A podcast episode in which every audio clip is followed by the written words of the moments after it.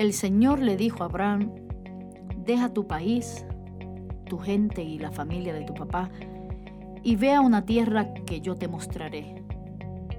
Te convertiré en una gran nación y te bendeciré.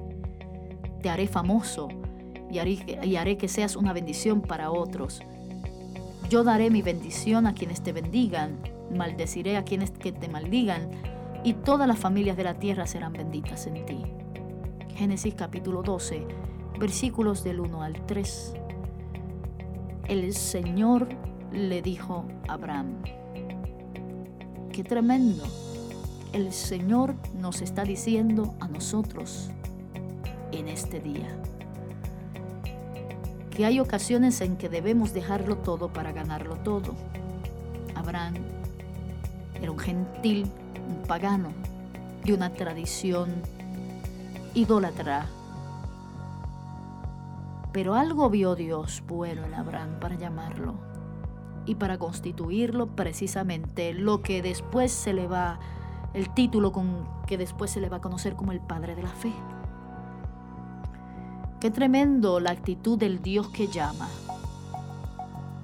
para decirnos a todos, incluyéndote a ti, mi amado y mi amada, que para poder ser instrumentos de bendición a otros y para convertirnos en una nación de fundamento, y para ser instrumentos de bendición tenemos que reconstruirnos en Dios, tenemos que dejar que Él cambie nuestras rutas y afirme su pensamiento en nosotros, su voluntad y su propósito en nosotros.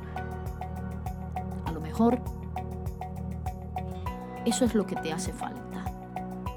Que entiendas que tus rutas tienen que ser las rutas de Dios porque hay caminos que al hombre le parecen derechos, pero su fin es camino de muerte. Los caminos de Dios son más altos que los tuyos, sus pensamientos más altos que tus pensamientos, así que quizás el Señor te está diciendo que cambies de ruta y dirección, porque propósito contigo tiene. ¿Estás dispuesto a aceptar su desafío?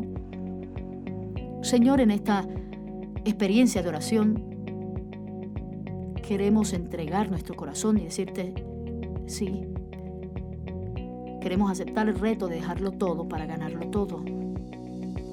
Que nos lleves a la tierra que tú quieres, al lugar de tu voluntad, al lugar donde debemos afirmar lo que somos, porque tú tienes un propósito maravilloso para nuestras vidas y un mejor plan. Bendice a aquel que está escuchando.